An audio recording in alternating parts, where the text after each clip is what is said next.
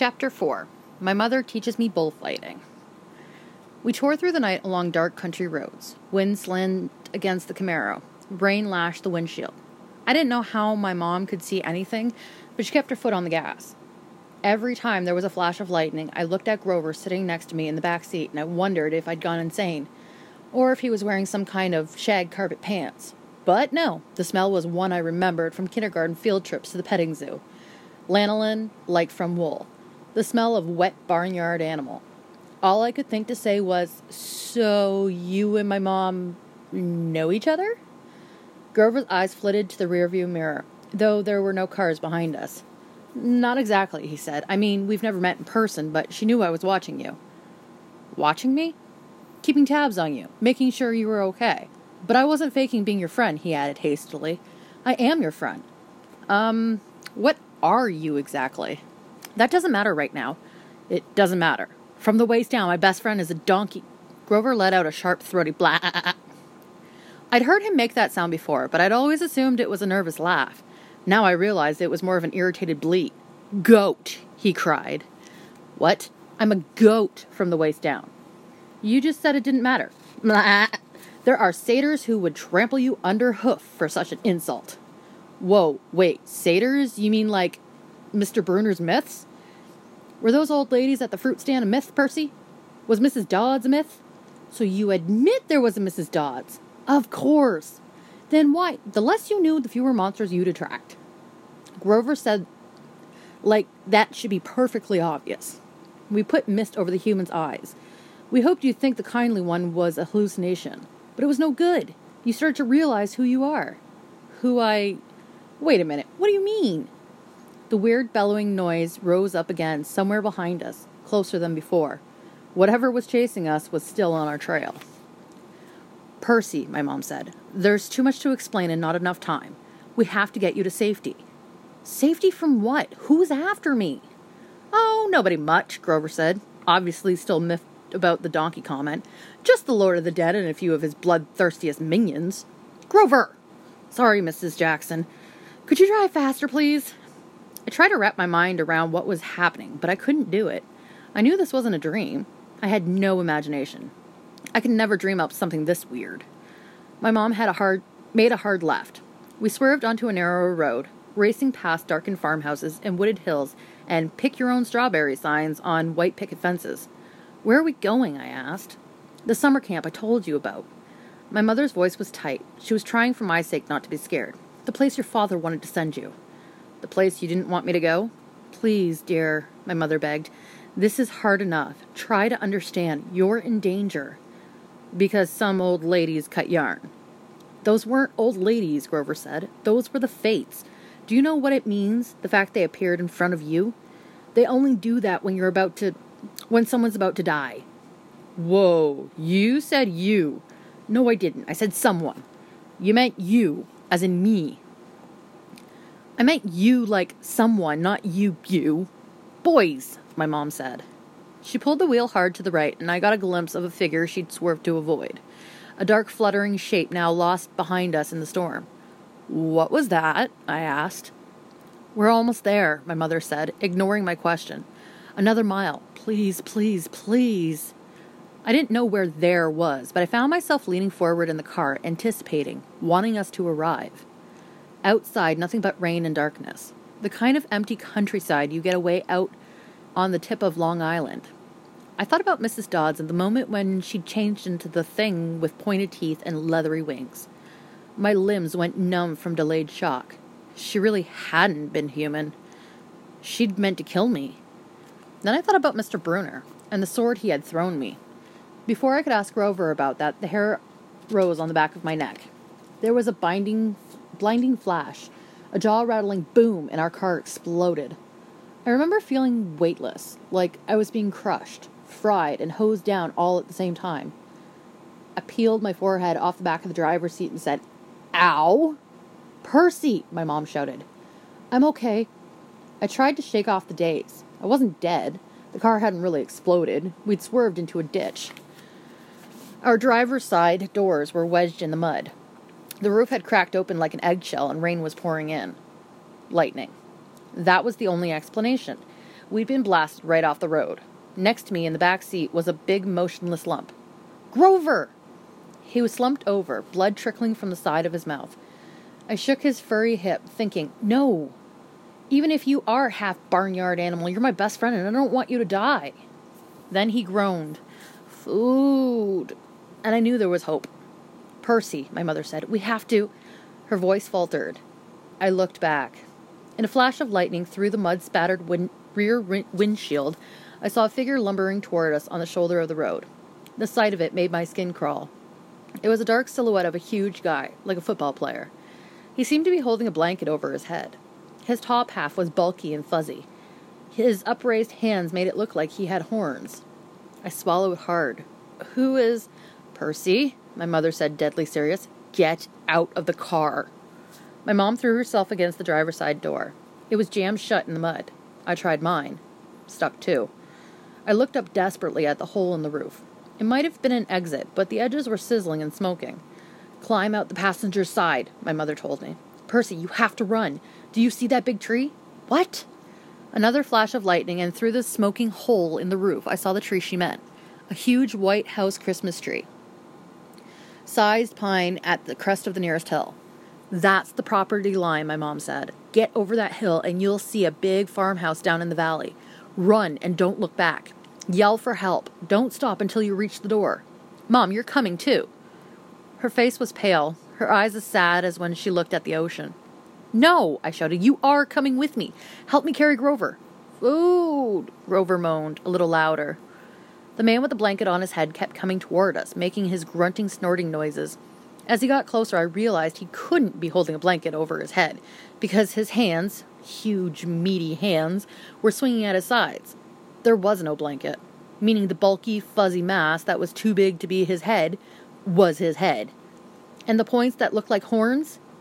He doesn't want us, my mother told me. He wants you. Besides, I can't cross the property line. But we don't have time, Percy. Go, please. I got mad. Then, mad at my mother, at Grover the goat, at the thing with horns that was lumbering toward us slowly and deliberately like like a bull. I climbed across Grover and pushed the door open into the rain. We're going together. Come on, Mom. I told you, Mom, I'm not leaving you. Help me with Grover. I didn't wait for her answer. I scrambled outside, dragging Grover from the car. He was surprisingly light, but I couldn't have carried him very far if my mom hadn't come to my aid. Together we draped Grover's arms over our shoulders and started stumbling uphill through wet, waist high grass. Glancing back, I got my first clear look at the monster. He was seven feet tall, easy, his arms and legs like something from the cover of Muscle Man magazine, bulging biceps and triceps and a bunch of other seps, all stuffed like baseballs under vein webbed skin. He wore no clothes except underwear. I mean, bright white fruit of the looms, which would have looked funny except that the top half of his body was so scary. Coarse brown hair started at about his belly button and got thicker as it reached his shoulders. His neck was a mass of muscle and fur leading up to his enormous head, which had a snout as long as my arm, snotty nostrils with a gleaming brass ring, cruel black eyes, and horns. Enormous black and white horns with points you just couldn't get from an electric sharpener. I recognized the monster, all right. He had been in one of the ver- first stories Mr. Brunner told us. He couldn't be real. I blinked the rain out of my eyes. That's Pasiphae's son, my mother said. I wish I'd known how badly they want to kill you. But he's the mint. Don't say his name, she warned. Names have power. The pine tree was still way too far, a hundred yards uphill at least. I glanced behind me again. The bull man hunched over our car, looking in the windows, or not looking exactly, more like snuffling, nuzzling, I wasn't sure why he bothered since we were only about 50 feet away. Food? Grover moaned. Shh, I told him. Mom, what's he doing? Doesn't he see us? His sight and hearing are terrible, she said. He goes by smell, but he'll figure out where we are soon enough. As if on cue, the bull man bellowed in rage. He picked up Gabe's Camaro by the torn roof, the chassis creaking and groaning. He raised the car over his head and threw it down the road. It slammed into the wet asphalt and skidded in a shower of sparks for about half a mile before coming to a stop. The gas tank exploded. Not a scratch, I remember Gabe saying. Oops. Percy, my mom said. When he sees us, he'll charge. Wait until the last second, then jump out of the way, directly sideways. He can't change directions very well once he's charging. Do you understand? How do you know all this? I've been worried about an attack for a long time. I should have expected this. I was selfish, keeping you near me. Keeping me near you, but another bellow of rage, and the bull man started tromping uphill. He'd smelled us. The pine tree was only a few more yards, but the hill was getting steeper and slicker, and Grover wasn't getting any lighter. The bull man closed in. Another few seconds, and he'd be on top of us. My mother must have been exhausted, but she shouldered Grover. Go, Percy! Separate! Remember what I said! I didn't want to split up, but I had the feeling she was right. It was our only chance. I sprinted to the left, turned, and saw the creature bearing down on me. His black eyes glowed with hate. He reeked like rotten meat. He lowered his head and charged, those razor sharp horns aimed straight at my chest. The fear in my stomach made me want to bolt, but that wouldn't work. I could never outrun this thing. So I held my ground, and at the last moment I jumped to the side. The bull man stormed past like a freight train, then bellowed with frustration and turned, but not toward me this time, toward my mother, who was getting Grover down in the grass. We'd reached the crest of the hill. Down the other side, I could see a valley, just as my mother had said, and the lights of a farmhouse glowing yellow through the rain. But that was half a mile away. We'd never make it. The bull man grunted, pawing the ground. He kept eyeing my mother, who was now retreating slowly downhill, back toward the road, trying to lead the monster away from Grover. Run, Percy, she told me. I can't go any farther. Run! But I just stood there, frozen in fear, as the monster charged her. She tried to sidestep, as she told me to do, but the monster had learned his lesson. His hand shot out and grabbed her by the neck as she tried to get away. He lifted her as she struggled, kicking and pummeling the air. Mom! She caught my eyes, managed to choke out one last word Go! Then, with an angry roar, the monster closed his fists around my mother's neck and she dissolved before my eyes, melting into light, a shimmering golden form, as if she were a holographic projection. A blinding flash, and she was simply gone. No! Anger replaced my fear. Newfound strength burned in my limbs, the same rush of energy I'd gotten when Mrs. Dodds grew talons. The bullman bore down on Grover, who lay helpless in the grass. The monster hunched over, snuffling my best friend, as if he were about to lift Grover up and make him dissolve too. I couldn't allow that. I stripped off my red rain jacket. Hey! I screamed, waving the jacket, running to one side of the monster. Hey, stupid! Ground beef! Arrgh! The monster turned toward me, shaking his meaty fists. I had an idea. A stupid idea, but better than no idea at all. I put my back to the big pine tree and waved my red jacket in front of the bull man, thinking I'd jump out of the way at the last moment. But it didn't happen like that. The bull man charged too fast, his arms out to grab me whichever way I tried to dodge. Time slowed down. My legs tensed.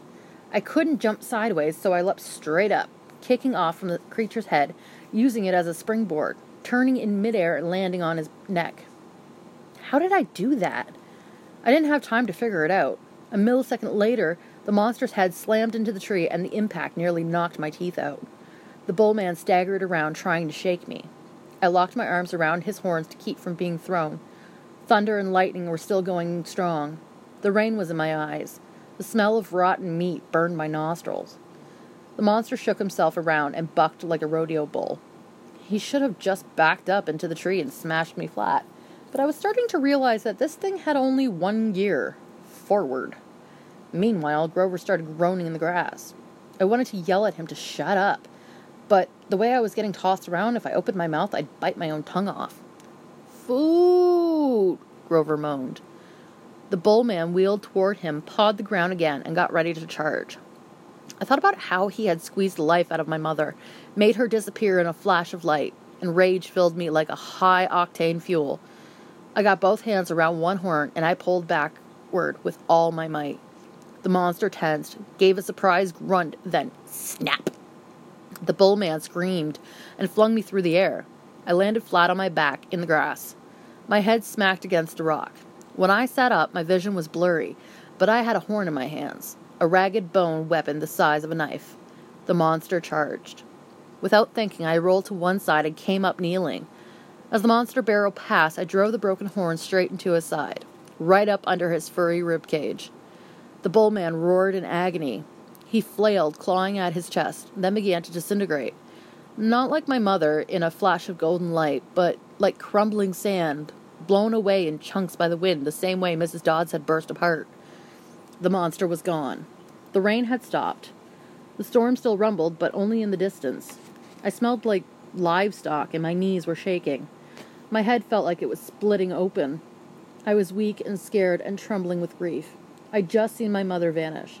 I wanted to lie down and cry, but there was Grover needing my help, so I managed to haul him up and stagger down into the valley, toward the lights of the farmhouse. I was crying, calling for my mother, but I held on to Grover. I wasn't going to let him go. The last thing I remember is collapsing on a wooden porch, looking up at a ceiling fan circling above me, moths flying around a yellow light, and the stern faces of a familiar looking bearded man and a pretty girl, her blonde hair curled like a princess's. They both looked down at me, and the girl said, He's the one. He must be. Silence, Annabeth, the man said. He's still conscious. Bring him inside.